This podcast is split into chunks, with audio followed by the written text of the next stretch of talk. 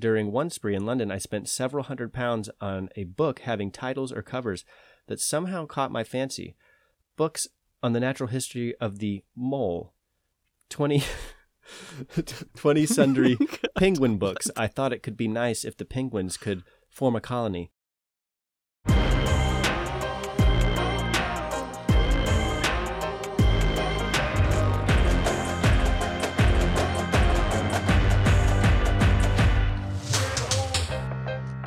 The Social Psycho Confabulation with Ben and Mr. A.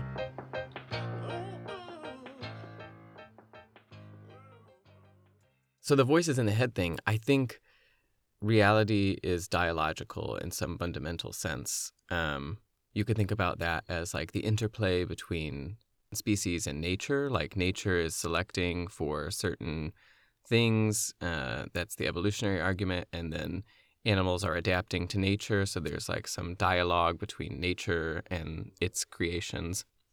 But I think also there's a, you know, you have a dialogue with other people and a relationship. And if you think about the fundamental relationship being between, you know, a, a male and a female making a child, that's sort of like a dialogical reality that creates the world. And like male and female are complementary, you know, things and or beings and they come together and create you know new life. And so it's interesting to me. I think there's something there.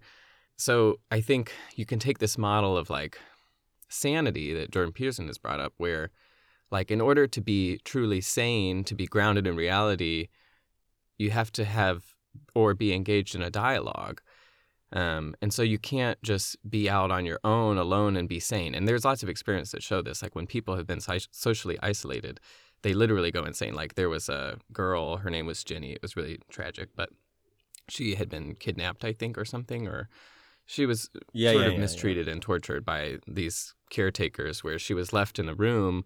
Very, yeah, very little human interaction. Yeah, she wasn't socialized and whatnot as a young child growing up. And then she she had these serious impediments and she was kind of like a wild animal in some ways. Mm, Um, that's how they say, yeah. yeah. And so it's really, really sad. But the point there being like that, you know, one of the conclusions from that, you know, case study or thing was that how important socialization is. And if you don't have socialization, what sorts of outcomes can happen. And so I think you saw like people would look at her and be like, she's insane in some way, you know, because she just she's not functioning like a normal human and whatnot. And I think that's very true in a general sense. It's like in order to function well and have a grasp of things in the world, you have to be engaged with other people, sort of like, you know, trying out your ideas and letting the bad ones die and the ones that, you know, go well, then you discuss with other people, those ones live on, you know, and that's sanity. And so I think you're also engaged with that a little bit on the inside. You know, you're kind of like in a dialogue with yourself and I think that like schizophrenia is the extreme case of that, where you're only engaged with a dialogue with yourself and you don't have true, meaningful dialogue with anyone else. You don't have actual, real relationships. And so I think the need for dialogue doesn't go away. And then, yeah, you can just end up in this endless, sputtering conversation with yourself that becomes more and more detached from reality because you're not literally making contact with anything outside of the self. Yeah. Not to say that it's all like that. I'm sure there's some genetic component, um, proclivities toward these sorts of things, personality components or whatever. But at some fundamental level, I think it's, yeah, dialogical conversation. Yeah, there the, schizophrenia is kind of a broad diagnosis as well. There's uh I think you might call like gradations of it. Yeah, yeah. It's like so some people are seem to be totally unaware that they're having an unreal experience. Some people actually can notice that it's not real in a way, but it's still very real in a, in another way, but they kind of have some kind of some kind of awareness that whatever it is that's going on is not quite true or not quite real. You know, you can. Oh, So that's interesting. Kind of like bipolar people. Like, there's been a lot of research or actually self essays by bipolar people who know that they're bipolar and it's not normal, but they're also like, I can't really stop and can't change. yeah, uh, which brings me to another. Uh, you just looking around your library. Okay, wait. The other thing I wanted to say about schizophrenia, though, there are gradations that are really interesting. So this is one interesting fact about schizophrenia, and you can actually notice this if you uh, encounter people who are schizophrenic. You may notice this next time you encounter someone that it can either have a positive or a negative valence.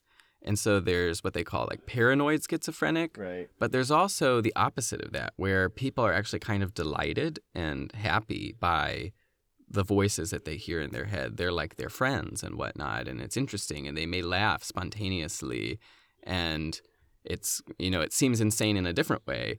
Versus the paranoid schizophrenic who who thinks there's voices in their head, and it's like the government or uh, you know weird you know things, aliens, whatever. You know, like can't figure out what's going on. They're very scared.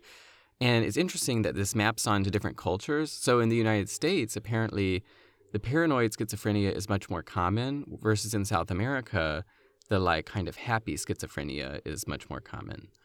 Yeah. Which is weird. Like, why is it happening? I have no clue. Well, that it's that's uh, yeah exactly what I was kind of hitting at because there are there are def so just back to like the voices in your head kind of thing. I know in this book it points out some studies and there was a study where they were looking at like brain imaging of the Broca's area, which is a speech generating area of the brain that's pretty well established, and that um here I'll just read this little thing. One of McGuire's studies reported increased activation in Broca's area when the schizophrenia patients were hallucinating compared to when they were not, suggesting that the brain's mechanism for generating speech were also activated when these patients were hearing voices. So that that's a little interesting because they are not generating speech because their mouth can be closed.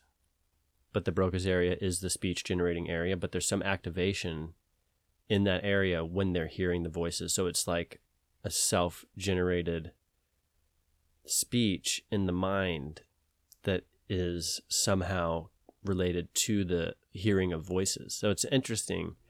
Like the Broca's areas for like the mechanical functioning of speech, like the moving of the mouth and linguistic. There's two major areas. Yeah, there's Broca's area and Wernicke's area, and both of them are related to speech. And you can have these different like aphasias, for example, is like a great way to study it. Like if you have a problem with the Broca's area versus the uh, Wernicke's area, you can have like Br- Wernicke's aphasia. I think there's like different terms for it. You can have like a totally normal brain as far as like you can actually be a quite like not special needs necessarily person and have these aphasias and to the outsider it definitely looks like something is really really wrong psychologically with them but it can be just this very minor thing in the brain but people with like i think the wernicke's aphasia people will just generate nonsense out of their mouth but they Mhm. don't know it's nonsense and they're not like retarded or in any way you know they're just they can't generate speech right or sometimes the aphasia is that you can't understand words and sometimes you can understand words but you can't understand written word i mean there's just all these different little tiny tweaks that can happen based on these little spots in your brain. So the brain areas are well established but what exactly is going on is not fully understood because a lot of those brain experiments you'd want to do are not ethical to do a lot of the brain experiments that that give us a lot of information are people we can probe their brain but the, first they have to have a reason to have their brain opened so and then they can sign a waiver right, and be like right. hey well can we stab your brain and then be like okay i guess so. for science Uh, sure i guess okay so anyways Oh. uh, on the Yeah. bipolar front, this book, An Unquiet Mind, is written by a I think she was a like a PhD, like a psych, like a real psychologist, but she's bipolar. And she wrote this book about her bipolar. And so as far as people being aware of their bipolar and how that experience what that's really like for them, this will be this is interesting for anyone that encounters bipolar. Just a really interesting thing. Like just in general, like if you've ever been around it's it, so interesting. Yeah. I've had I've had lots of friends actually that are bipolar, and they're very different types of bipolar. Even what the well, don't they have different types, like clinically too, like type Yeah, yeah, 1, yeah. Oh, yeah. or whatever? I don't know what the differences are, but some are worse than others. Some people have, um, some people have mood swings where they get super happy and then super depressed. Essentially, is like kind of one version, and that one's really difficult because the depressed is like super super clinically depressed, and if like really bad, like suicidal, kind of vi- like really bad. And then Mhm. their excitement can be really, really intense as well. So I actually knew a girl I don't think she I don't think she had the negative swings as much. She was very energetic, very bubbly, very excitable, and a lot of that excitable that quality that she had was very much so linked up with her bipolar. So if she didn't take her medication, I asked her about this. This is the only reason I know. And she said that she could get so excited that she'll like hurt people, you know, like that it gets out of control you Oh, know wow. and i'm like that's really interesting Like she means like physically or something. Like she yeah just, she just gets ooh you know just like works like gets really worked up and just so like amped basically Oh. that's the best word Mhm. for bipolar manic people that get the happy mania is like being amped up like that's how i see it and so and we know somebody that has a bipolar that is not doesn't have the negative swings so much if you know who i'm Mhm. talking about and you can see how it would be worse if there was the if the negative swing happened as well. So some people just go back like from like normal human to like amped human normal human amped human normal human amped human. And that swing can the time of that of each of those experiences can be very quick or can be very prolonged. It changes over time. But if you've ever been around someone especially intimately for long periods of time or whatever it's such a difficult thing. It Yeah. takes a lot of understanding. And this lady um you know i don't know how much where she was mentally when she wrote the book. Who knows? But she seems very one thing that stuck out to me in the book was so interesting is she said she was having a, a moment and she bought just a shitload of rattlesnake anti-venom. You know because she was like that could be a problem. If you don't have like she was like oh but there's a shortage. So like but every all our thoughts on it were very coherent Oh, but the that's how it behaviors were yeah. weird. You know she was like i don't know. I just got this feeling you know that there was a shortage or something. I read something and i i was like well we need to stock up on that then. And then she, she was like let's just get all the anti-venom you know it was just a weird and she wrote about the experience. She's like what was going on when i did this? It's weird. I let me try to explain it to you. You it's so hard to understand. Try to get a bipolar person to explain their craziness to you and it you can see in their mind i i don't know what's going on. I don't even know if we we you know collectively really do know exactly what is happening. And i think No, well, yeah. Go ahead. I was just this like I think there's a third. So I asked my professor this. I think it was a, I think it was an abnormal psychology course. So it was it was with a psychology Everyone's professor. favorite. Yeah. Yeah, it's like the popular one. There's like hundreds of students in that class, and um, I asked him because there's like type one, type two kind of thing. I was like, it seems like there would be another kind, you know, where they just get amped but not too amped because that's if once you if, dig into the types and you'll realize that they're kind of get the clinical information on it and you'll you'll have you might have the same question. You're like well if there's the kind where you go way too high way too low or not so high but then way too low you know way too low you know there's kind of just just just little tweaks on it.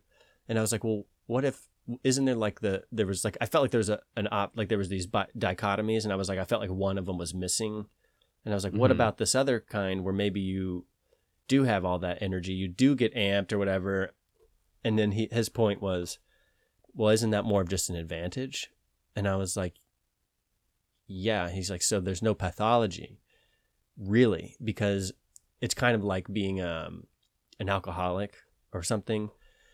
One of the requirements of having an addiction problem is that the thing Mhm. you're addicted to actually negatively impacts your life. So you can spend every free moment playing video games or drinking, but if you never miss work, you're nothing is suffering financially, psychologically. You're just not having any problems, and it's like difficult to say that you have a bad addiction because nothing really bad is happening. It's not affecting your life.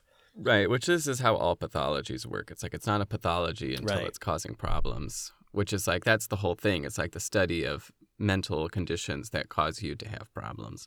the thing with bipolar is that people can actually have that awareness of like i have bipolar and then i can know it right now and then as my bipolar starts ramping up they start losing touch with the knowledge with like the recognition that they used to have that i know i have bipolar but so it's like well why are you going out and about to spend all of your money and do this thing? Or why are you about to buy 7000 bottles of snake anti-venom? And it's like well I, I mean i have this reason. It's like well isn't that a bi are you being a little bipolar? It's like well no i'm not. I mean i think about it you know like I, if we don't get this snake Yeah, venom and then it's- it's, yeah. like oh god this is that's why bipolar is so difficult. The number one problem with those people is they don't want their all of them Okay, wait, don't want to yeah, take their medication yeah, but okay, go back to the thing you said. I think the we didn't actually talk about the variant that you think is missing, which I think which i think you have the variant is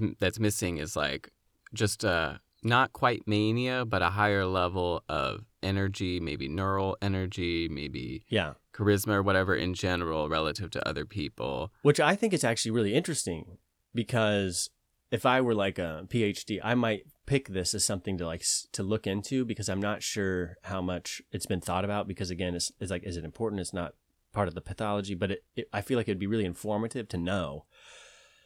So I know somebody that has certain bipolar, like it's it's for sure, the behaviors all match up, and then there's fa- so it's in the family and i see it It's in that person's family. yes Mhm. and you know the person i don't want to say too much but i've seen in some people in the family more than one even that there's there's something there there's a there's something that seems related so There's a it's like- hereditary element to bipolar that they've noted as well. Like it tends to be passed down and but the people that i recognize it in aren't bipolar you know so but i or noticed haven't been diagnosed. Right. But I noticed tendencies. I'm like, that's so interesting. So it's almost like there's a, a scale, you know, or a, a, a throttle cable.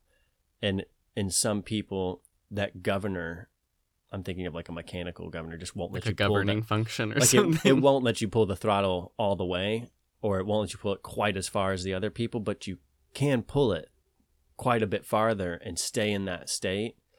Because I used to think you could have been one of those people, especially early on, because you personally had something that I did not have, which was like when you were doing music, you could do it all the time and you do it every day I played saxophone. Yeah. Yeah. I was a musician, classical musician. and then you could excel in other air you know you were doing just extracurricular activities you had to, you want you were like hanging out with friends you were doing saxophone every day you were doing all of your homework you were getting perfect grade you know what i mean it was just like this to me uh, from the outside i was like wow whatever that is i don't have it's actually what made me ask my professor the question it was i was thinking what about you i was hell like is going on with my brother? yeah, or like what isn't going on with me? Like I don't know because I don't have that really. I have, but there's other people in my family that have had other issues on the other side. Like depressive issues. Yeah, like I am Panka,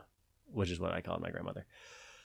So there's definitely, but I've I like to think it's not as bad or not as whatever the little negative go too far things are. I think maybe we all do this to a certain degree. I'm not going to be like that, but I feel like I do have a little bit better of a grasp, you know, and you can just see it over time, over in families. I don't know. There's something more to it because it's it changes it from like, oh, you just have this like boom, full, you got the disease, that person doesn't have the disease.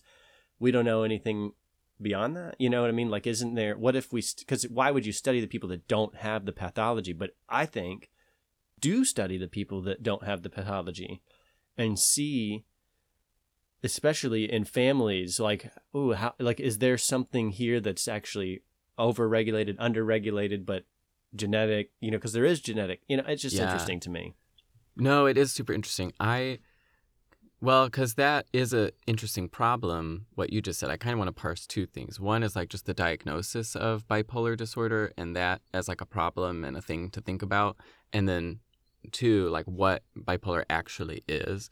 So on the first thing, like the diagnosis part, I think yeah, we study the pathology. So it's like when people have are struggling in their lives and whatnot, and they tend to have these symptoms that we call bipolar, which isn't really a diagnosis because it's it doesn't explain what is going on, it just describes it. It means like it literally is a description. Like the person is exhibiting two poles of behavior that they're oscillating between, depressive and manic. So it's not like bipolar doesn't help really explain why that's happening. It just says that is what's happening with the person. And so, yeah, I just I want to point that out to people because I get annoyed and like when people are like I have bipolar, everything makes sense now. And I'm like, but it doesn't because it doesn't actually explain why you're doing that. You know, like it doesn't explain it in some philosophical sense or in like a clinical sense, even. So, anyway, so there's that. And then I think when you really think about it, you, like, especially like me, if you've experienced a lot of people with bipolar in your life and whatnot and, and thought about these things, you notice that oh, there's like a large variety of people who have bipolarish symptoms. And then you start to think, well, maybe everyone's a little like this in some ways. It's kind of a spectrum, and you're not sure where the line is. Like, where do we draw the cutoff line between people who have bipolar and people who don't?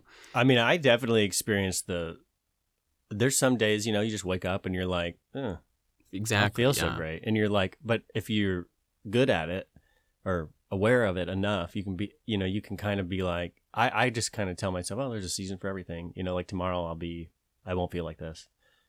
And sometimes, and usually a lot of times it's true. And that's very healthy. But I also have no idea why.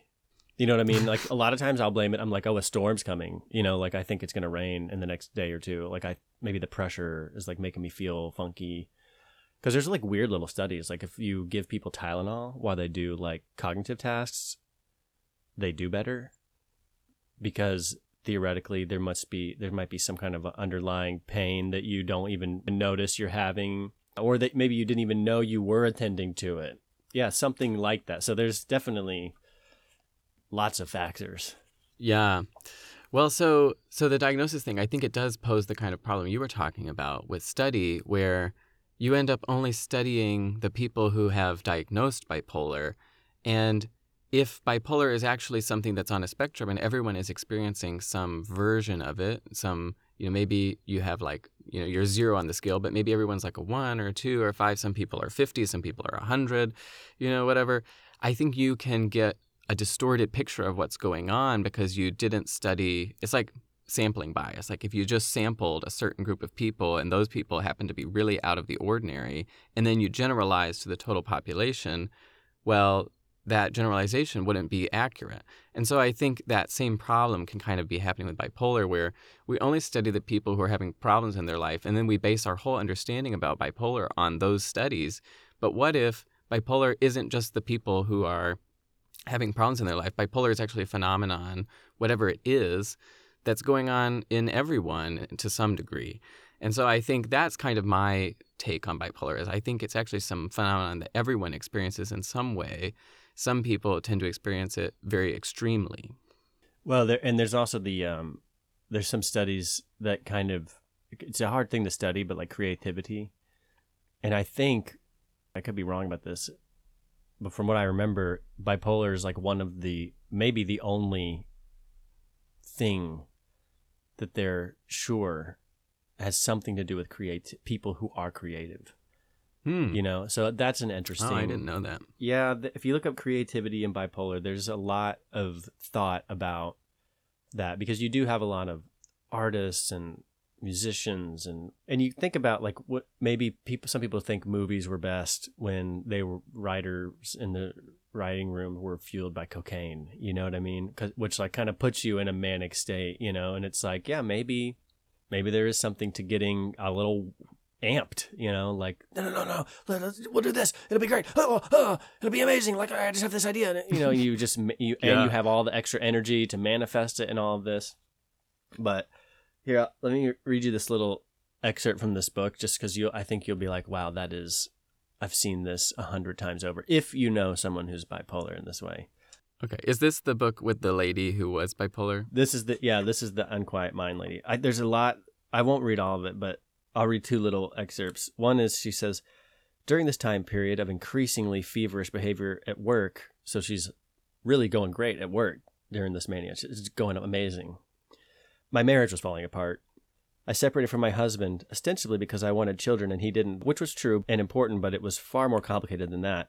I was increasingly restless, irritable, and I craved excitement. All of a sudden, I found myself rebelling against the very things I most loved about my husband his kindness, his stability, warmth, and love. I impulsively reached out for a new life. I found an exceedingly modern apartment in Santa Monica, although I hated modern ar- architecture. I bought modern Finnish furniture, although I loved warm and old fashioned things. Everything I acquired was cool, modern, angular, and I suppose strangely soothing and relatively uninvasive of my increasingly chaotic mind and jangled senses.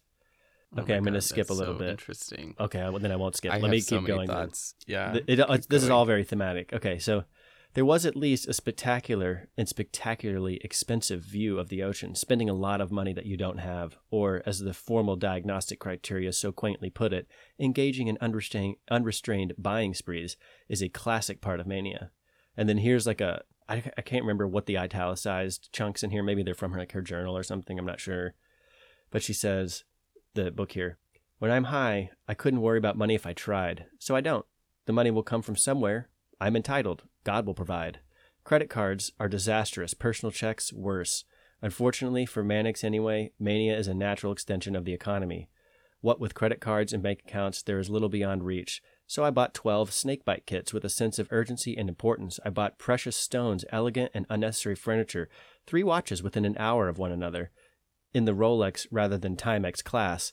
Champagne taste bubble are the surface in mania and totally inappropriate siren like clothes. During one spree in London, I spent several hundred pounds on a book having titles or covers that somehow caught my fancy.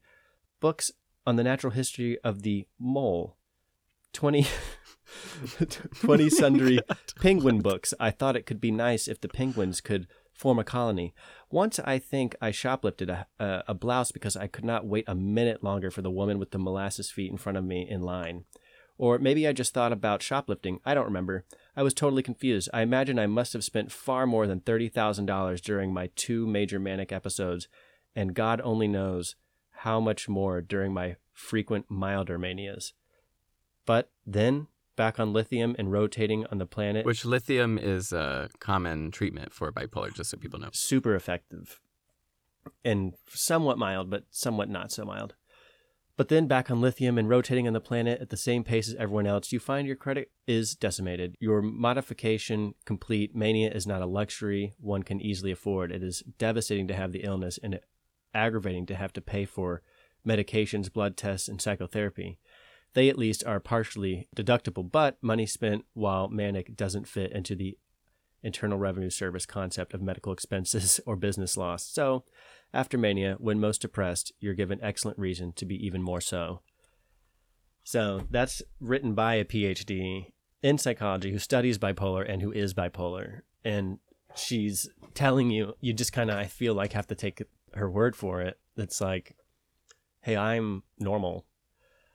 And sometimes I'm not. or I'm and- not. And this is, and this is what this happens. is just how it is. Yeah, like I have to buy books about penguins and consider colonies of penguins and buy snake bite kits and you know all this extra. It's just like, yeah, I've seen that.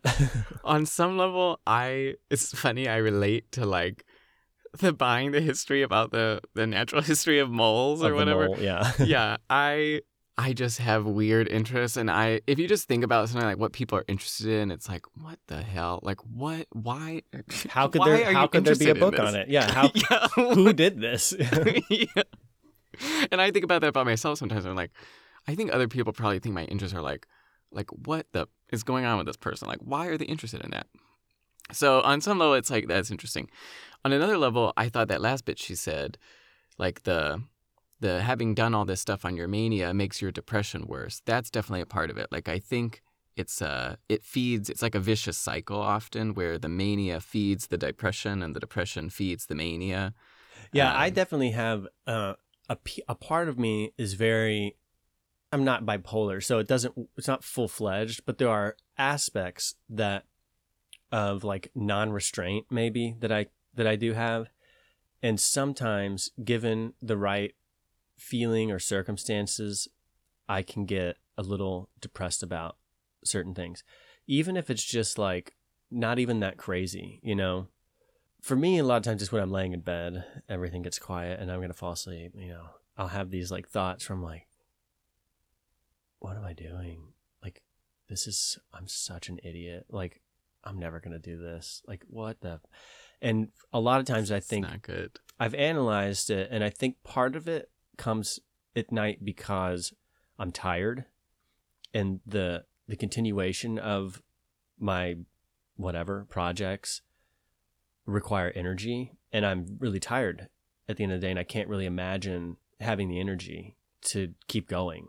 hmm But then I can tell myself, well, when you wake up, you'll probably feel good again. You know, like some that feeling is coming from somewhere. And I think for me personally, there's it's probably not bipolar. It's probably a combination of other things. Like I was put on Ritalin on and off as a kid, so I had elated experiences that were like pharmaceutical. There's probably a little bit of a somewhere a natural based on family history, a natural lack of restraint in certain regards, and then sometimes those lack of restraint comes to fruition and then some other moment comes along you're like god why did i do that that was so stupid you know and it could be it could be anything really you know Well, yeah, just generally, lots of people regret things later that they did, and they're like, "What was I thinking?" But I do want to hinge on two things. So I think two general principles that are really interesting there. One, I think you can generalize that sort of like, don't get too high, don't get too low, because they'll feed each other. Like if you get too high, you know a low is going to come. Like, and I think it's important to realize that, and it's good to maintain balance in your life. Not that you shouldn't have you know, a variability of experience. But if you're amped, amped, amped, like, you know, everything's amazing, everything's exciting, there's generally going to be a low that follows that because just things happen in life. You know, you, or at can- least a potential for the low yeah, yeah, there's just things you can't control, mistakes happen, problems arise, whatnot. And i then, feel like a really natural thing that people could think of that fits this is like sexual things that's i know it's like a weird thing to say but like even just like the refractory period Sure, getting really excited, all the anticipation, and then it's sort of like doesn't really live up to maybe your fantasy or imagination, or maybe just in naturally. or it does and you Yeah. go you go un you become uninhibited in Oh, the, sure, in the maybe. Mm. experience and then maybe afterwards you go what why did i do that or that was wild or i, I feel embarrassed or what you know what i mean? Yeah. because that the refractory period is like well known psychological phenomenon especially in men post orgasm you know everybody makes the joke like oh i feel really depressed. Part of that may be like a conscience thing like maybe maybe that's telling you don't do that then. Or i don't know what it's telling you because Sure, what yeah, if yeah, yeah. because once you normal become out of the dip maybe you go well whatever it wasn't so bad i could do that again. You know who knows where where that comes from but that's a well established non patho at least not, we don't go around going god there's such a pathology of humankind but it is something that people can relate to and realize that this kind of ooh up and down is is gonna there's a natural tendency for it yeah, there's something about the anticipation. Like when you anticipate things to get better and better, it's like, well, things don't always get better. And if you keep intensifying your anticipation that things will get better, like that's getting higher and higher, then when something doesn't get better or something goes wrong, that is a far departure from your expectation and i think that that hits very hard. You get really you know upset because your what reality is compared to your expectation that gap is very wide. Um, and so that's how i think it feeds yeah each other. Because uh, in my mind, I'm like, well, if I just keep going on what I'm doing, this building, the mushroom thing, whatever, that's you know, then that's success. I have to actually maintain being facetious, but I have to maintain that mania consciously throughout the day so that I can keep going and going and going. And sometimes it does border on this, but not like in her case, which is I spent all the money I don't have. I go find extra credit cards. I, you know, I really just kind of obliterate myself in my life. And some of it doesn't have a path forward. Like, what am I going to do with the 20 snake venom kits? Like, I, you know what I mean? Like, there's a level that that reaches that's kind of absurd. But how absurd? I don't know. You know what I mean? It's it's interest. It's it's yeah. I don't know. Well, the second thing I wanted to say, so that's kind of the first thing I think, and just as, as a generalizing principle, you know, thinking about, you know, what's going on with bipolar, maybe it's going on with everyone. It's like sort of highs and lows, they sort of feed each other, and the higher you get, maybe the lower your lows. Yeah, yeah. Then I think too, the other thing you said was really interesting. When you were talking about laying in bed and not having much energy and thinking to yourself, what am I doing? I can't do this, yada, yada, yada. And partly that feeling is because you have not a lot of energy, and it's going to take a lot of energy to do the things you're doing and to keep progressing forward. And partly I was thinking, well, that's just the overvaluation of the present self relative to the future self. And people talk about this in behavioral economics, where, for example, they've done these studies on how people buy winter coats. Um, and people are more likely uh, to buy winter coats on cold days. And you may think, well, that's obvious. But the finding is, points to this important fact that when it's colder, you think, because your present self is cold, you think that in the future it's going to be cold. You know, it's going to be much colder because I'm cold right now. And so you sort of extend the, the present to the future and you overvalue maybe your current self. Like maybe cognitively you can be aware of too. Like, hey, I know that the weather, I know the climate of this area. I've lived here for a long time, blah, blah, blah. But because you're cold right now, you sort of overvalue, like, oh, it's cold. Like, I need to buy a winter coat. And I think you see that to the extreme with bipolar people where they're really overweighting their present self Mm. and not really aware of the future, not thinking rationally about the future, kind of underweighting their future selves or overextending the conditions of their present self to their future self. And I think that that's a general phenomenon. And so, like, when you were sitting in bed, I was like, yeah, that's a very natural thing to feel like when you're low energy to sort of overweight your low energy current state and say, oh, well, because I'm low energy right now, it's like I'm, I'm not going to have energy in the future. You know, I'm never going to have energy. I don't know when I'm going to get energy again. I don't know when I'm going to have that motivation. And I think it you have to be kind of cognizant of that and be like, well, in the future, you know, things are going to change. I just have to kind of trust that, like, I will wake up. You know, I'll be rested. I will, you know, the energy will come and whatnot. And so that seems like another generalizing principle to me um, that's actually been studied. Yeah, because the question a lot of times laying there in bed with th- regard to that kind of thing, like a project or whatever, is, am I really going to do this? You know, like I'm doing it, but like my present self is asking questions, looking at my past self and asking questions about my future self. Am I really going to build this? Okay, well, I'm pretty much pretty much built it now. Like once I build it, am I really going to use it? Like, am I going to spend a lot of time down there? Like, and I try to envision myself doing that a lot, you know, going down there and doing whatever I need to do in the lab and da da da da. And like what I don't do that now. It's hard to imagine because I've never had a laboratory, but now I'm going to have one. Am I going to use it?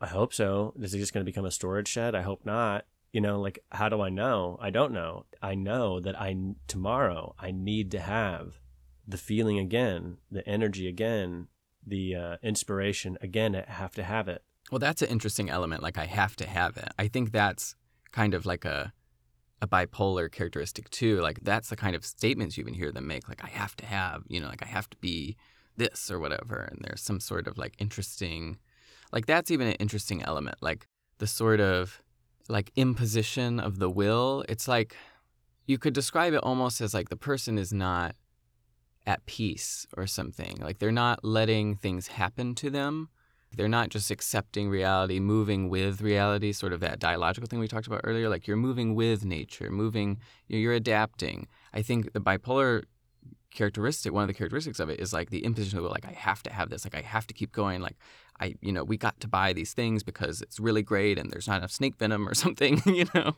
Yeah, and sometimes you're right. Like for me, I feel like I'm right. I do have to have that. Otherwise, what am I doing? I'm wasting my time. I'm wasting my money. I'm wasting my efforts.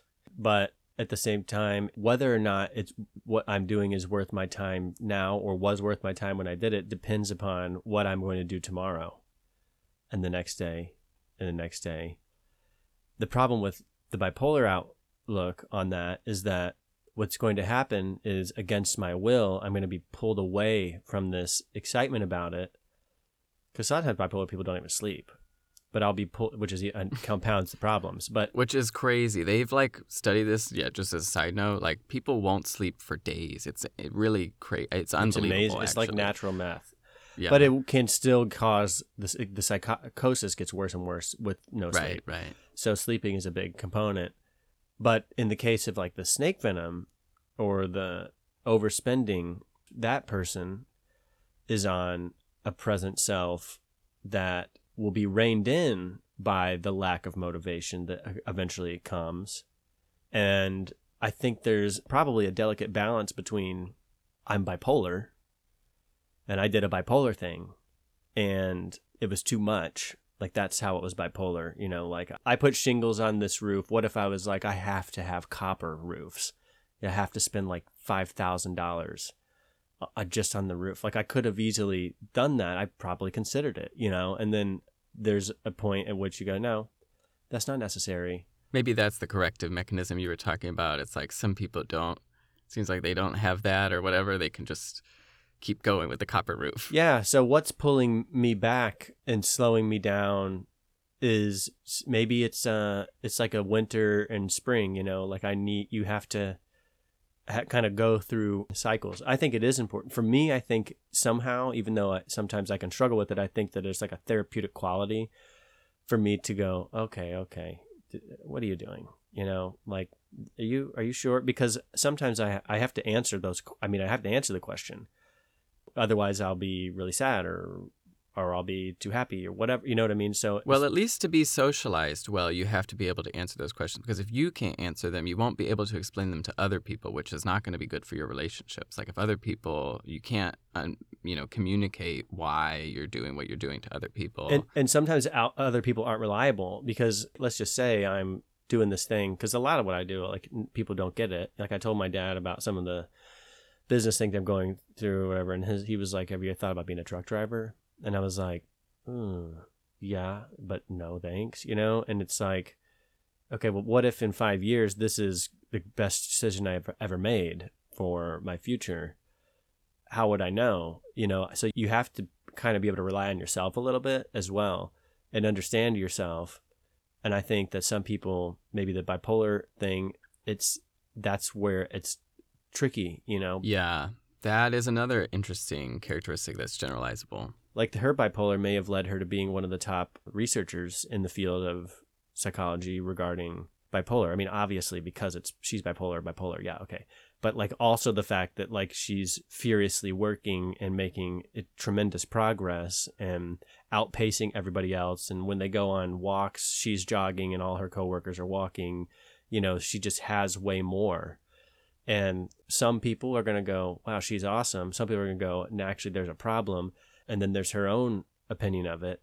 And I think we, on a natural level, probably do a little bit of all that, make some mistakes, you know, undershoot, get too depressed, don't have enough motivation, have too much motivation, get a little illusions of grandeur, come back a little bit.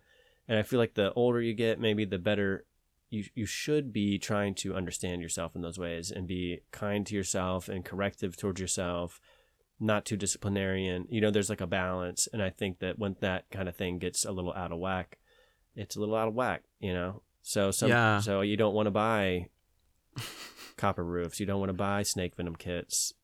It is really interesting because there is that phenomenon. Like you can be disastrously wrong about something. Like you can be really committed, really manic about some idea, and you're like working really hard at it. You know, go, go, go. You're making lots of progress, and you're just disastrously wrong. It's just like a terrible idea. You know, you way overspend, or it doesn't end up working out, or whatever it is.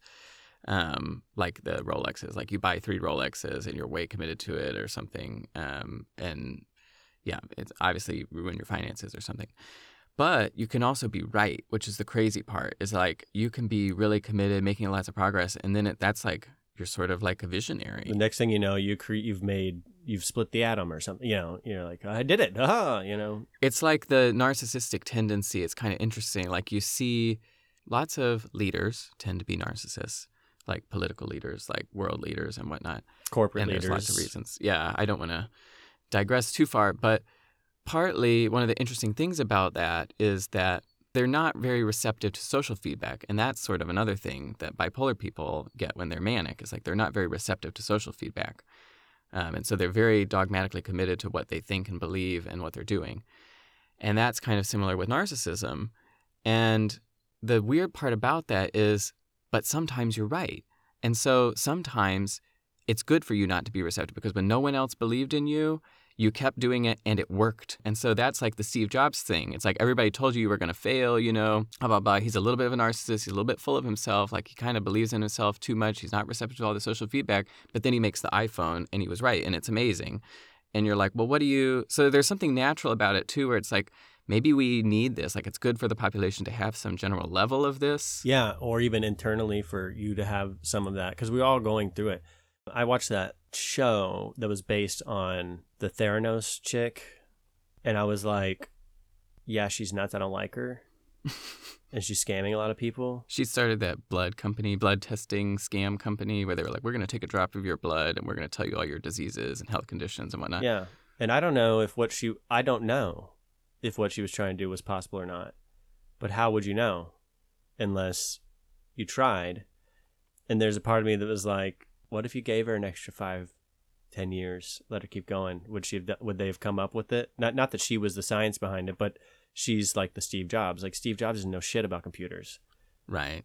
You, Steve Wozniak does, but is Steve Wozniak going to make the iPhone? No, he needs Steve Jobs over his shoulder going, "This is what we're make. You've got to figure out how to make me this thing. Right. I need to make this. We need to have this product, and uh, probably everybody around him at some point went, dude, I I don't think so. Like I, you're asking for magic to happen. Right. It's almost like how every innovation happens, you know, because it's like, honestly, every innovation at the start is a bad idea because it's never worked before. You know, it's never happened before. And so you're like, all the evidence says this is not possible. We shouldn't do it. But someone crazy is like, we should do it. You know, we can do it if we just try hard enough, you know? and it's really interesting. It's being a human so so problematic. So it's just- problematic. Because you're like, what are we? What should we do? You know, there's that whole question. You know, it's like, should we make the like the modern day agriculture? It's a it's a thousand you know technological advancements, and it's like at a certain point you go, I don't know, is that right? Should we be doing it this way? There's other ways to do it, but this is what happened. Uh, I don't know, you know, because at a certain you're like, wow, you did it. You made a thing. It's amazing. It does what you thought it would. It makes everything better.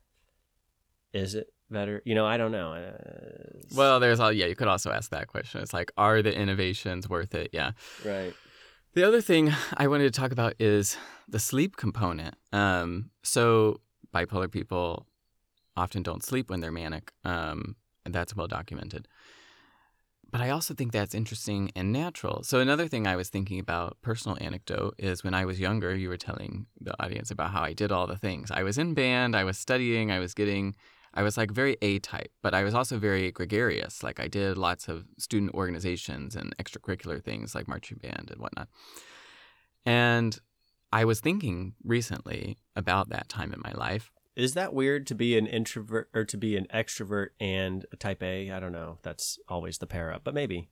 Maybe I yeah I don't know. I think yeah most introvert or most type A people are probably introverts, but I don't know. Um, my point being, I was looking back at that time and I was like, oh my god, how did I do all of that? Like I was not sleeping. Like I remember vividly staying up until like two in the morning regularly and getting up again at like six thirty And this is like average. Like I would sleep on average like four to five hours a night.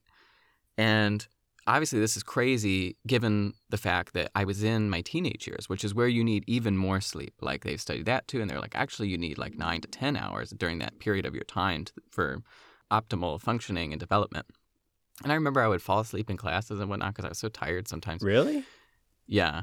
Which is crazy. That's like another weird thing about that is like I was like this A type person, you know, getting A's and like doing all the things, but I was also falling asleep in class. Like this seems inconsistent. That I see. I didn't know that. That's actually interesting because it seems like that would affect your ability. right. Somehow, no, right, did okay. not affect the ability for me to sleep. It wasn't like I was asleep the whole class, but I just would doze off sometimes. So let me throw this out there just so you can have it. I don't know if you're going to talk about it or not, but I will mention that there is something called SSS, short sleeper syndrome, which is a sleep condition characterized by sleeping fewer than six hours each night. And apparently, if you have short sleeper syndrome, you can function normally throughout the day despite less sleep. But it sounds like you actually were not necessarily functioning normally because you would actually fall asleep. I was tired. Yeah. It wasn't like I wasn't experiencing the consequences of not sleeping. Interesting. but I was still able to do all the things, you know. Um, it wasn't like I would take long naps or whatever. I just would doze off sometimes for a couple minutes. Um, So what was it? Like what is your what was going on with you? yeah, well, so this is uh, something I've noticed about myself, um, and something I think is probably people relate to. But there was a lot going on in my life at the time. You know, I was doing the band and the school and the whatnot. I was just very excited. Like I really enjoyed what I was doing. I loved band and I loved being a part of it. I was like the drum major at one point, so I was very highly involved. That's why I bring up that point. Um, and I really enjoyed doing the things. Like I loved helping the band get better. And Maybe so maybe you were writing your motivation a lot of that was coming from the positive outcomes of what you were doing like hey I'm people like uh, I don't know, people act like they like me they respect me that you it's hard to yeah right, they appreciate the things I do. Yeah. even if you're hard to get along with, it's like, well, he's the, one of the best, so what am I going to do about it? You know, like no one else wants to do this work. I don't want to do this work. He's going to do this work. We need someone to do it. You're the guy. Right. You're doing it. You're and you're getting whatever adulations. You're getting I got some status and whatnot, sure. From getting what you want. Things. You're getting the good Yeah. grades. You get to look at the thing, go, yep, straight A's again. Look what I did. Great, perfect. It's working out. I'll keep doing this. This is how you do it. Right. And so I was getting lots of positive social feedback, you know, like the community values this, my peers value this. Um, so there was something about it that's like I was just motivated intrinsically. I was getting rewarded for it. And so I was motivated to do it and keep doing it. Sort of like, you know, Pavlov, you know, the training, positive Mm. reward or whatever. Um, but I wasn't sleeping a lot. And so that's kind of interesting. And partly I notice about myself But so, and sometimes you would sleep a lot. Like on the weekend, you would be like sleeping extreme All day, yeah. Yeah. I think there was yeah that I was like not sleeping during the week, but then I would sleep, you know, catch up on all the sleep on the weekend. even though that's not possible, but yes, yes. Yeah, it's not possible, but you would think during the week it would still be impossible. Like, how do you go four or five days in Right. a row only sleeping four hours? Um, yeah, because I would be like the first one to these band practices and after school, and I would be the last one to leave super late and whatnot. Anyway, so I was doing all this stuff, and I just had this neural energy. And I, I know I don't know if this is like a realization I've had post hoc, like now later in life I look back and apply this lens of thinking to it or understanding. But I had this neural energy that overcame my lack of physical energy, where I was so excited and so motivated about what was happening socially and in my just general environment that I was able to sort of push through my lack of physical energy. And that to me, I notice in myself, I'm like, that sort of characteristic of bipolar. Like when I see other bipolar people, like who don't sleep and whatnot, it's like their neural energy is helping them push through the lack of physical energy that they 100%. certainly do must have, you know. Yeah, yeah, yeah, for sure. But I think you notice that with a lot of people. Like, um, I think that's a general thing. It's like people when they're excited about something, they don't sleep, you know, maybe in anticipation and you got like your wedding coming up or you got a birthday or you got something amazing like a family vacation or whatever. You don't sleep, but you you keep going, you know, you're like making maybe you're getting ready for your wedding, you know, doing the wedding planning and whatnot and you have more energy and motivation and enthusiasm than you normally would and that's maybe because you have like more neural energy um, cognitive energy It's like it's like a momentum of, of sorts. yeah Like you're already in motion. Because I get whiffs of that. Like at the end of the day, we come in, we cook dinner, and especially during winter hours, you know, where the day is shorter, it gets dark anyways. And I can get into a, a habit where we come in, eat, you know, cook dinner, and watch inhuman amounts of television because we're watching TV while we eat. Then we get tired, and then we're like, time to go to bed. Maybe go take a shower, get in bed, watch a show, fall asleep. show is not good for neural energy probably literally changing No. your brain state whatever but there are times where throughout the day I've been really productive. I'm like, you know, I'm gonna I'm gonna keep going a little extra today because like I'm really getting Mm. this done. I like this. This is going well, you know. But then in the winter, again, you have the short day. It kind of forces you back inside. My point being, I I get that desire sometimes to be like, I'm tired. Like my body, my time clock is like, okay, time to go inside and time to eat. It's six thirty or whatever. But then I'm like, oh man, but I got like a couple more things, and I'll actually I'll actually be ex- kind of it's almost like excited about it. You know, like well, I want to keep working. Like I want to keep getting this stuff done. Like I'm really close. I'm almost there. You know what I mean? So there's I think, yeah, it makes me think it's just that virtuous dopaminergic cycle. Um, so the way your brain works neurologically, you have dopamine, which dopamine is sort of like the neurochemical transmitter associated with like anticipation of goal achievement. And uh, once you achieve a goal, you know, you get like a little kick of dopamine, and it actually increases the dopamine in your system, which helps make you more motivated to tackle the next goal or whatever. And so there's like this positive, you know, feedback loop. And I think almost it's just like bipolar, what we call clinical bipolar, is when that gets way out of whack. Like you've gotten too far, you know, like your dopaminergic cycles have ramped up way too much. And I think that's what I notice in myself because I think like you have said this to me, you've got a lot of ambition or whatever. And I think I do a lot, like relative to most people. Like I do more than most people will do. Like for at, work, for example, you know, like I can do more than most people. Um, and people will be like, "Oh, he's so motivated" or whatever. But I, for me, it's not like I feel intrinsically motivated. It's not like, oh, I just wake up and I love, you know, doing work, and I'm like, ah, I just can't wait to dive into the research of blah blah blah, because I'm a researcher. Um, but I get that dopaminergic activity going, and that really helps me. Like I have to really force myself to sit down and do the first thing of the day, you know, and get the task going. Like even doing this podcast this morning, I was like, Yeah, oh my yeah. god, I can't even start.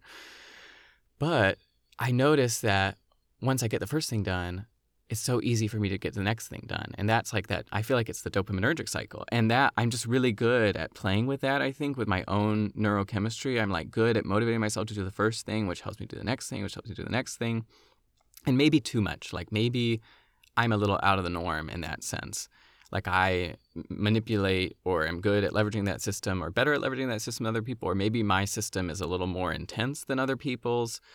Um, like maybe I get a little more reward than most people for doing things or something neurologically. something maybe, or it's kind of like uh, you know, what's that that uh thing in physics where stuff at different masses falls at the same speed or whatever. But that- Gravity or whatever, like everything Yeah. falls at 9.8 meters per second or something. but maybe some people are a feather, so they have more wind resistance. Maybe some people are a bowling ball, and maybe some people are a boulder. So when you come up against things on your way down, or that momentum that you have is stronger, it can once it plows through one thing, it's doesn't slow down quite as much because it can just roll right through that. Maybe I just don't have as much wind resistance or something. I don't know. But yeah, I mean, that's definitely, it's got to be true. I mean, I experienced it through the lack, uh, maybe, of ability to do that, but it makes it very clear to me that when I do do those things, when I do get started, that is the trick a lot of times for me because it depends on how many different things I'm doing. But if I'm doing kind of like one thing, that's where I can really see it because I'll delay getting started, which I think I've talked about before. I'll think about it too much or whatever. But then all of a sudden, I got to kind of tell myself, like, go do it. Like, get out there. You've got to get started. Because I've done it a million times where I've waited too long. And then I feel like, oh, God, why'd I wait half the day to get started? Because once I got started, I did great. You know, I got it all done. And then I'll th- think, well, let's see, I wasted half the day. If I would have done that first, maybe I could have got two things done. Yeah. So I think that's the make your bed in the morning. That's what I don't know what the book says on that, but I can imagine that it's just start off by accomplishing a goal really early. Like get up and do it right away. Yeah. No, this is a just for listeners. If you're really interested about this, like the psychological component of motivation and also the neurological component, like the brain chemistry part of it, there's a really, really great podcast between Jordan Peterson and Dr. Huberman, who's a neurobiologist at Stanford. They talk about this from both angles, where they talk about it from the biology side and the psychological side. That's on the Jordan Peterson podcast. And that's it's a lot of what Jordan Peterson talks in that book about uh, 12 rules for life. So this is like I, I really do think it's like that. Like I think there's a lot of science to back this up. Um, but I think yeah, that's just my personal experience as well. At some point I think it marries up too with the psychological phenomenon that we've been studying a lot in recent years of flow states. Mm, yeah, yeah. Because I feel like you find that a lot of times, but you got to get started. Oh, that's so interesting because one of the things about flow states is a flow state is when you get immersed in something so much so that you sort of lose the sense of self like you just sort of you're embodying whatever it is that you're doing you lose time you lose you lose yourself it's like if you've ever start if you even even if you like take write a journal or something you know like once you start kind of writing every now and then you just I keep going. You gotta keep going. Oh, like I'm just writing. I'm just writing. I'm just writing. And then you're like, whoa, how did I just spend all that time doing that? Or you sort of get lost in it. The subject object distinction sort of breaks down, where it's like you sort of are the writing for a minute. Or if you're playing an instrument, like you are the music or something. Or I feel like maybe even reading is like a, a possible example that. If you're reading a really riveting you are the story. Yeah, yeah, you're something like, like that. You could just it's you might think of yourself as like I, I, hate to read or reading is hard or reading is tedious but if if you ever read, read a book that really got you it's like you just carry it around everywhere. You're like i'll read freaking two pages of this while i'm waiting in line at the supermarket. You know you're just like i just got to keep reading. I'm just engrossed in this. You're kind of in like a state where you're just like go go go go. And it's not self-motivating that's doing that. It's like I'm absorbed in this right now. Well, because the you is like you sort of lose a sense of self. So it's like, yeah, Yeah. that's almost one of the characteristics of it. Because that's another thing about emotion is that negative emotion is almost indistinguishable from thoughts about the self or self consciousness. So when you're aware of the self, that is highly correlated with negative emotion, which means maybe they're the same thing. Um, that I don't know that they're exactly the same thing, but it's just interesting fact to note. And so it would make sense that in a flow state, when you're not thinking about the self, like we just said, you sort of merge with the experience, you experience a lot of positive emotion because you're not thinking about the self, um, or you experience a lack of negative emotion at least. And I think that that's interesting, just connecting that with people's goals and making progress towards goals. So people have also noted that positive emotion is associated with movement toward a valued goal, both psychologically and neurologically. And it's also interesting because that movement toward a valued goal can end up making putting you into a flow state, which is where you lose consciousness of the self, which is also associated with a lack of negative emotion. So there's something very interesting how all those ideas and threads are connected to me. Yeah, no, it's interesting. There's definitely something to that. Yeah. The other thing I wanted to go back to um, is unconsciousness. So I thought she said something very, very interesting when you were reading that passage. This is way back to the passage. So she was like saying, like, she didn't like the modern furniture or whatever, but then she found herself buying all this modern furniture and whatnot. And she, she found herself rebelling against all her husband's traits that she actually really likes, like his kindness and whatnot. And to me, that is like, I've been reading a lot of Jung, so I've been interpreting everything through this unconscious lens. But to me, that's like so characteristic of what Jung talks about, where he's like, there's some unconscious reaction to the conscious state. And so he thinks about the whole self as being the sum total of your conscious awareness and your unconscious. Uh, so there's some unconscious element of the self and some conscious element of the self. And maybe it's not good to call it the self, but just call it like your experience, or it's not sure what you should call the containing unit of that. Um, and the reason I say that is because what you think of as yourself, like your self concept, isn't, it can't be unconscious because that wouldn't make any sense. Like, how could you have a self concept that's, un, that's not conscious? So Right. there's just some, yeah, terminology is a little difficult there.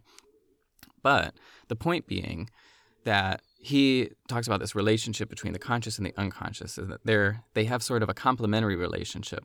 So the unconscious, he t- says, is always acting in like a complementary or compensatory fashion to the conscious state. And so that is what it struck me as when you were reading that bit from her, where she is having these conscious thoughts about, like, oh, I like these things about my husband. I have this preference for furniture and whatnot. And then all of a sudden, it's like her unconscious broke through and was like, now I want all this modern furniture. I'm buying all this modern furniture and I'm rebelling against these things I like about my husband or whatever. And being it being unconscious because she literally said, I know that I don't like these things. So it, whatever is driving my behavior, I'm not conscious of. And that is really interesting to me. Um, or in her case, whatever used to be driving her when she wasn't manic has either become unconscious or was unconscious. Right, there's some Something- inversion, Something's yeah. going on because I don't know if she knew when she was buying the modern furniture that she didn't like it. It was only after the fact that she was like, I don't even like this stuff. Like, why did I do this? But nevertheless, Right. It would be good to get into the details there because if she knew at the time when she was buying the modern furniture and she just thought, like, I love modern furniture now, like that would be a little weird. But it sounds like she kind of thought, I don't like modern furniture. I don't know why I'm buying this kind of. And that's, uh, that to me sounds characteristic of something unconscious. And I think there's something really interesting here. There's a quote, I could go get the book, but I just, it was very poetic what I read recently by Jung, where he said, about this relationship between the conscious and the unconscious. He's like, the unconscious is searching for the light and to be known, and it's like emerging from the darkness, and that the the conscious is seeking depth, and so it's see- seeking into the unknown, the darkness.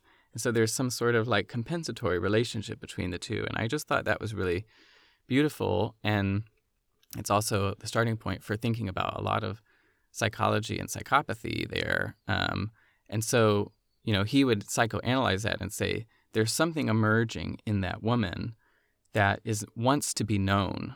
You know, there's something about you're buying all this modern furniture. There, your unconscious is trying to make itself known. There's something about you that has been excluded from conscious awareness that is trying to be known and needs to be integrated into conscious awareness.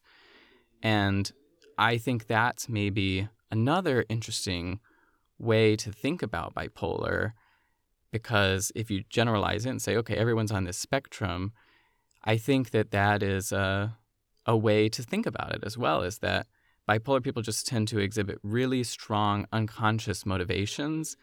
And I think that that is also, so we call that like literally a psychological disorder. But that's also like how Jung literally defines psychopathy is like the unconscious is trying to make itself known, and that causes psychological dysfunctioning because it's in contradiction to the conscious goals and motivations. Um, and so, what you need to do, the proper way to navigate through the situation, is to rectify and become aware, seek to become aware of what wants to become known from the unconscious. So, I think that's, yeah, another interesting and, and deep idea there, maybe. yeah, which would make you ask the question, why am I doing this? Right, exactly. Which is, yeah, I think that's the starting point. Which is something, yeah, because whether it's her, you, me laying in bed going, why am I, why am I building that thing? Am I really going to do this? I do recognize that there are probably things that slip in and out of my subconscious, if you want to call it that, as far as how I understand what I'm doing a lot of times. So, like if I'm building this laboratory, there's probably a lot of things going on. One of it may just be the desire to accomplish something. But I'm that probably slips in and out of my consciousness because it's not complete enough of a of a notion to be adequate to just go, well, I'd like to accomplish something. I like, you know, hitting enter, getting all the way to the end. You know, that's motivating, but only sometimes. Then there's what I might tell myself, well, I'm interested in this thing. That's why I'm doing this. I'd like to do this. That's very conscious. And then there's also probably even things even more deeply embedded, like I won't feel fulfilled, you know, like I, I won't feel like I'm doing enough what I should be doing, or later I won't be happy. You know what I mean? And I think a lot of that stuff surfaces for me, but I think a lot of it is unconscious a lot of the time that I'm not really fully aware as I'm doing what I'm doing why exactly I'm doing it. I'll even ask myself like do I even care about this thing? Like I do it all the time actually. Where I just question and I don't know I don't know, like what is what. Yeah, well, that's it's really difficult to find out what, and this is maybe a good point to make, and is a really interesting thing to think about. It's hard to find out what you are actually consciously willing in your life. Because when you start to think about it, I think you begin to unravel and find out that many of the things that you do are driven by unconscious motivations and maybe even all of them. Yeah, even if you think it's an interest, well, I'm just interested in this thing, you could always ask why. And that might not be the thing right there. Because you could just, and if you had an answer immediately, you could ask why again and why again. And pretty Right. soon you'd find there's a place at which I lose track of where this is coming from. Yeah, and I think you can start to get into some real questions about like free will versus fatalism or whatever. Um, Or what's the purpose of life? What what is Yeah. anything? Who am I? What are people? yeah, and I don't, I don't think that's uh, maybe a super productive thought to go down, but um, a rabbit trail to go down. But Definitely think not while you're trying to accomplish things. yeah, Let me stop and consider why am I a contractor? I don't know. Maybe I don't want to be a contractor. Maybe it's my mother. At some point, you just gotta be a contractor, do your job, get get keep going. Yeah, yeah. So not yeah, not necessarily a good path to go down, but just something maybe to realize is like, hey, actually a lot of things may a lot of your motivations and drives for behaviors that you do and whatnot may be unconscious. And maybe it's good to think about what you're consciously willing in your life. Um, where is what you're doing in conflict with your conscious goals and motivations? So it's like, I'd like to do this, but I'm not doing it. And something keeps happening where I don't do the thing that I want to do. And so that it must be unconscious. Like whatever's driving me to do the thing that I consciously know that I don't want to do, something's going on there. And that's the beginning of like a exploration. I think that you can go on personally, but also with a therapist. Uh, obviously, you want a good one, and maybe a psychotherapist who's going to do uh, psychoanalysis as opposed to like other kinds of therapy and whatnot. Yeah, because we've ski- psychology has skipped over that question because Yeah. we're in. We've kind of said, ah, screw all that psychotherapy. How about cognitive behavioral therapy? And it's like if you really, the theory is just How about Prozac? or just who cares? We just got to change the behavior, or who cares? We just got to change your mind about it. You know, mm, change your appraisal of the situation, maybe. right? Whereas the yeah, because the deep dive hours long sessions of like psychotherapy and psychoanalysis are going to try to find other stuff and uh, there's always going to i think there will always be the question of are you even even in that approach are you really finding anything or are is the base of what you're really doing coming up with a story that's coherent and that you can accept Oh my God. That might be, well, that might be all it is. But I don't know if fundamental reality is anything different than that. That's like another right question. yeah yeah me. yeah i mean fundamental reality probably is different from that But, at least your it- experienced reality. Yeah, because fundamental reality is super structured and also seemingly chaotic at the same time. Sure. At least that's what it seems like to us. Right. Yeah. And then we are here as some like other kind of entity, as a human that ha- wants to have, not wants to, but has the propensity and the capacity to have these conversations. Mhm. And you're like, that nothing else is doing this. You know, nothing else cares so much. A lot of things, as they might have once said, just go according to their nature. So, like, my dog doesn't run out into the backyard and get like super confused about anything. It just he'll do whatever is there. If it, oh, it's a pile of cat shit, I'll go smell that. I'll piss on this. I'll run around. I mean, he just does dog stuff. And it, think animals in nature, they just do animal things, and sometimes they get eaten al- alive, and sometimes you know what I mean. Just it's it's wild stuff. I saw a possum. I shot it because I had to put it out of its misery. It was a little baby possum. Somehow its head was open, and yellow jackets were just flying away with chunks of its brain. God, that's disturbing. I yeah, so disturbing that I literally ran to the house and grabbed a gun and blew that thing away because that was disturbing. And uh, there's order there. Everything's doing accordingly to its nature, you know. But at the same time, it to to us, we're like, ah, yikes. And maybe the possum wasn't even saying yikes. I don't know what that experience of a possum even could be, but I know that a human perspective on the situation has a lot going on. There's lots of emotions, feelings, and there may be ways of being human that where you don't have all those feelings. I mean, just Yeah. thinking about like if we had to hunt and kill our own food, would we eat so much meat? Probably not. Maybe not. Would we be more immune to the, you know, now people can be easily pushed into veganism or vegetarianism because you're explained something that is disturbing. And sure, factory versions of that are, are disturbing, but a lot of people would say, well, even hunting, you know, like you're killing your. Blah, blah, blah. It's like, well, we're so desensitized, or we are so sensitized and you could be desensitized. You might have to kill your own, you know, and and there- so there's lots of ways to be. But even the fact that there are so many ways to be, as just a person, put sets us aside. I think sets us apart from a lot of what's going on, and makes us very, ooh. I mean, it's like a, Yeah. just intense.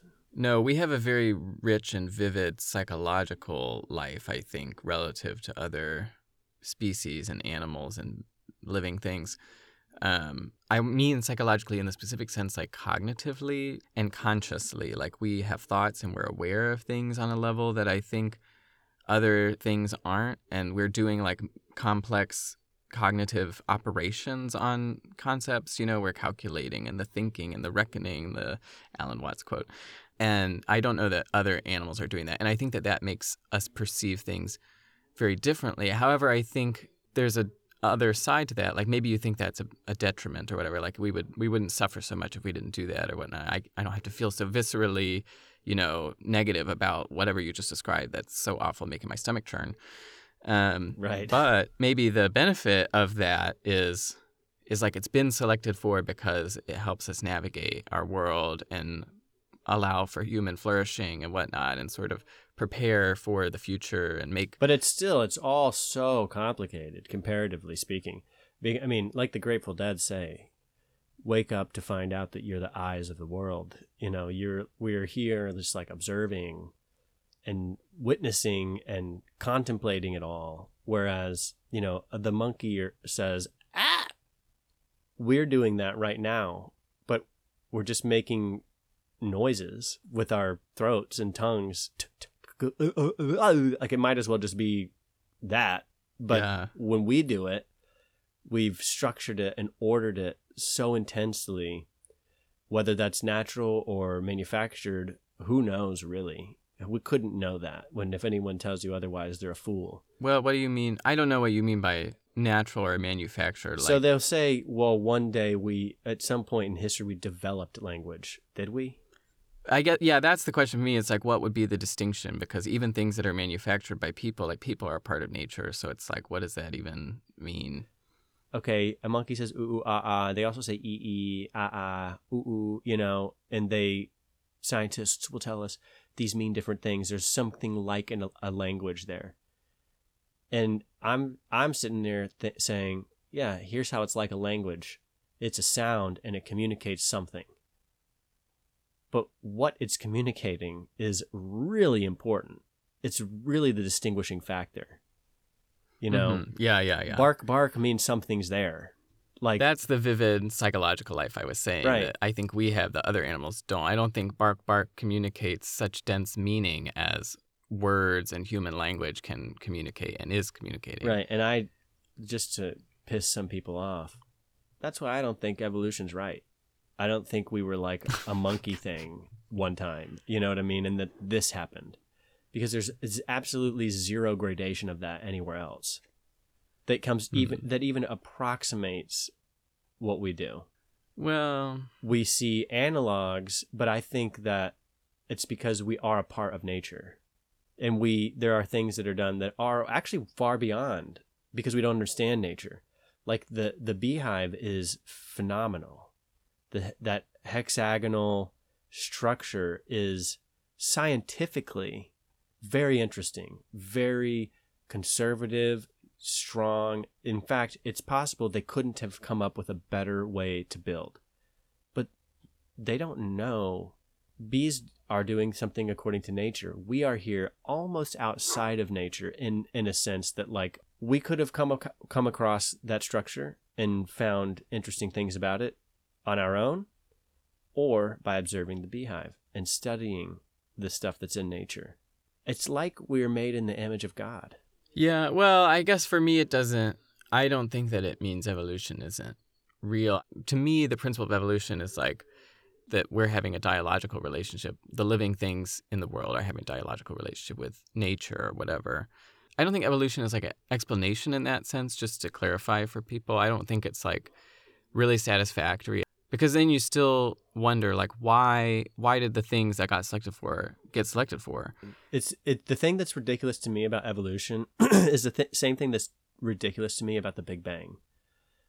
It's like once upon a time there was nothing, and then bang, and there was everything. And the way that scientists have come up with you know the fix on how come nothing is that there wasn't nothing; it was just really small.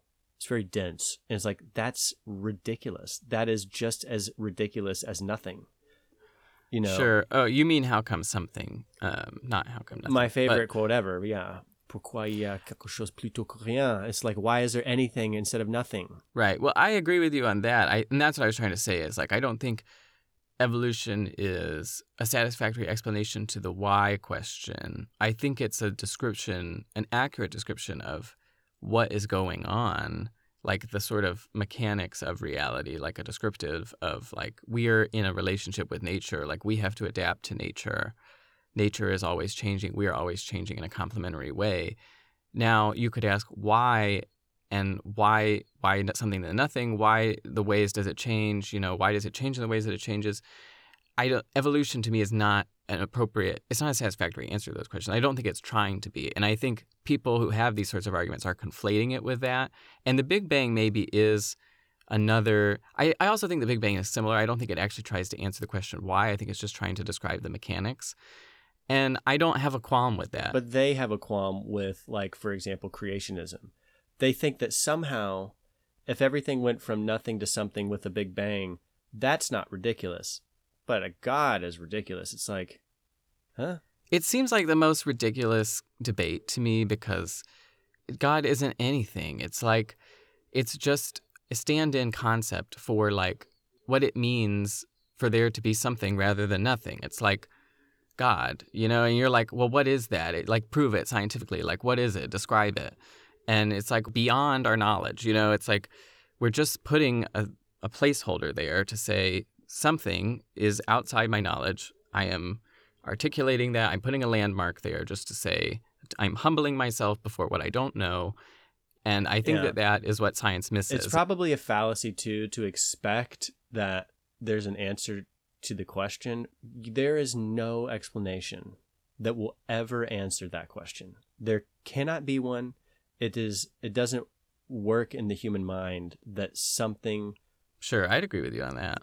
it, that Yeah, things yeah. why something rather than nothing you cannot fathom and so that's terrifying and some people now in very scientific manner postulate that the re- the way things could have kind of no origin and be so difficult to understand for us and why that question is there and unanswerable at the same time yet still valid is because we're in a simulation and so you wouldn't create an infinite history that you don't need it to make sense. Which just avoids the question, by the way. It's a convenient way to avoid answering. And it. is again just as fantastical. And it relies highly on faith that, well, once I get, once I break through the matrix, then Right, I'll yeah. understand. It's like, yeah, just like maybe when you die, you'll realize you were wrong about everything and that God made everything and was holding it all together. Like you don't know. It's just as crazy to say that no, just some other people made this, and that's why we don't understand how come something with nothing. It's like no, because they'll have to answer that question too. And it's like, well, there's Yeah, some kind of limit on our mind because it wasn't programmed. It's like you are literally describing God. You're saying there's other people there take the full and total utter place of what God is in another universe or world or something that somehow doesn't have these fundamental problems and these fundamental questions. And it's like right, right. you're crazy. That's loony, just as loony as anything else that you claim to be demolishing with your logic and science. You know what I mean? It's like Right. And not to say the pursuit and the engagement in scientific acts and in science is bad. Like, obviously, I think it's good to pursue knowledge and seek the unknown. But then I think when you put science as like an idol and say that everything can be explained through whatever we quote unquote are calling science, which it really just becomes a liturgy. You're like, science is just the liturgy of all of the articles that have been written and ideas and whatnot. And that explains reality. And then you're like, well, no, that's impossible. We don't know everything about reality. We, there's always things that have been yet to be written and things we don't understand yet. It's like, have you ever done the thing where you click on hot links in Wikipedia and eventually all of them, you, if you click on them enough, you'll always end up at philosophy? Which is always the epistemological question. Like, how do we know what we know? How do we know anything? I mean, that's part of the, I mean, or it could be an ontological or theological. There's all sorts of base questions there, but that's, but I, my belief is that they all do get back to some unanswerable question. And that, or a belief system. Well, that's the other thing. And it's an unanswerable question. It's what's at the bottom of the hole, but people have plugged the hole with something every time. I don't even think they always know that they did. Right. The belief systems that you have. Yeah. And it, it's a super hardcore dead end. Big Bang, evolution, these types of fundamental theories are right after the real question. But they are a backstop to say, this is where we start. And it's like, but that's so not where we start. That's just like saying, I can do everything God can do. Well, I think that's an interesting point. I think Jordan Peterson has tried to make this so many times in his books and his podcasts and whatnot. It's like, it's at your own peril that you assume that is the end of the question. Because whatever your fundamental reality belief system is, that's going to tint and shape everything in your life. Because everything is going to be seated in a narrative, in a belief system, your whole experience, what you do, what you think is good, what you think is not good. And so, if that fundamental foundational belief system that you have is entirely devoid of any meaning and any humbling before what you don't know, I think you're doomed to live a life that's also devoid of meaning and probably misguided in a thousand and one ways um, and ends up with tons of negative unintended consequences. And you may spend your whole life wondering, how did I end up here? Why does my life keep ending up like this? And I think you have to always come back to that question, which is like we're all wrestling with what do we believe? Yeah. And by the way, we're not in a simulation. By, by the way, that's also the most ridiculous theory I've ever heard.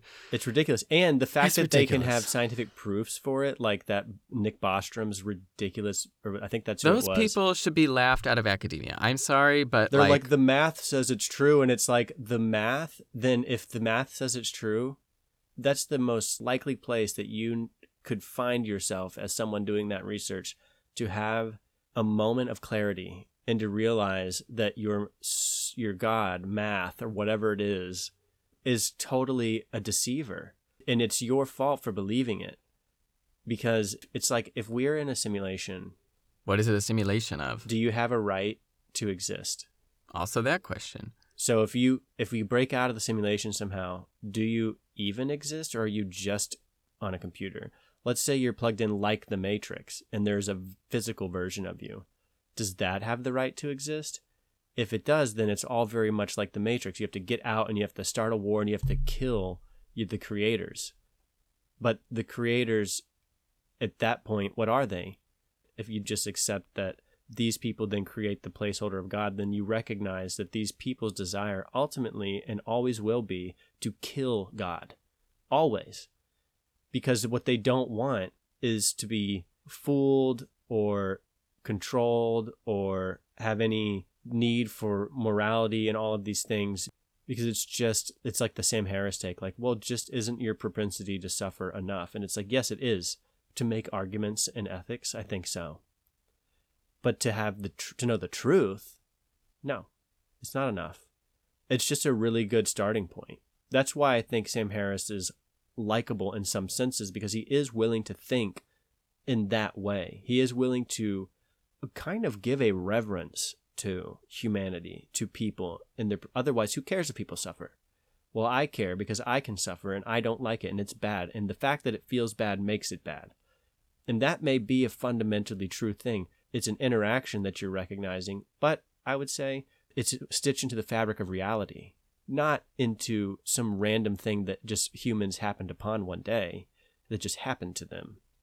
It's a it's part of the fabric of actual reality that you didn't make.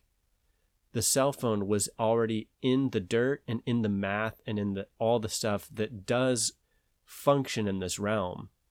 But again that pivotal question or that fundamental question of how that's possible is far too incredible and unbelievable beyond literally beyond human comprehension, not right now, but forever.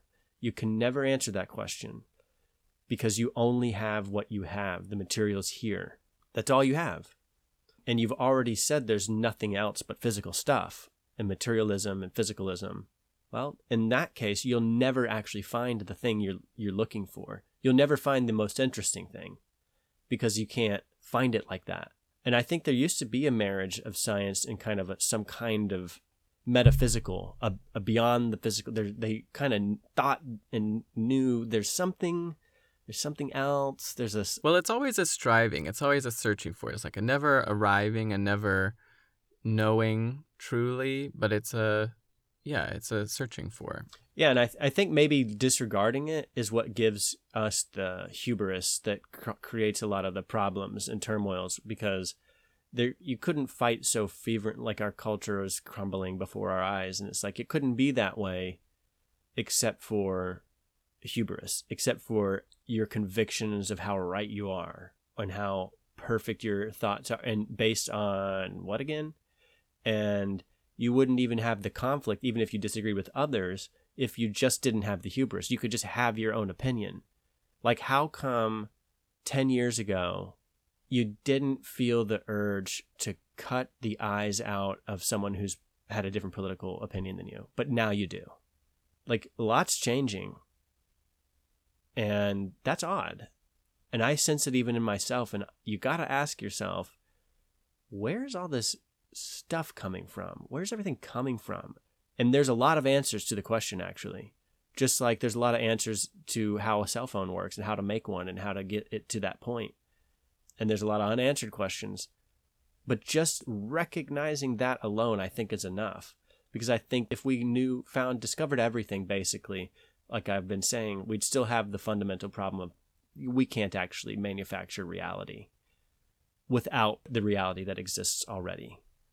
And so just that should be the humbling factor that goes, poppies help pain. Praise God. You know, I'm being hyperbolic and religious, but it's like that's a better I think that's a better take on it than praise me, praise science. Science has provided this for us. It's like, no, science has discovered it for you. It didn't provide anything. Mm-hmm. It's not the creative spirit of the world. It, it's a fantastic science is a discovery. First of all, it's a method, and it's a discovery, and it's amazing, and it's fantastic. But science without humility is one of the most dangerous tools ever created because look what you can do. You can do anything. You can. You can do a lot. Not anything. You can't structure, you can't manifest reality. Or you can't rewrite reality. Yeah, you can't yeah. create. That's why I love like the poetic version of like how they describe God, like in the Bible. There's all sorts of different descriptions of him. But like the one who was and is and is to come. Like that's a deep definition. It's all time frames.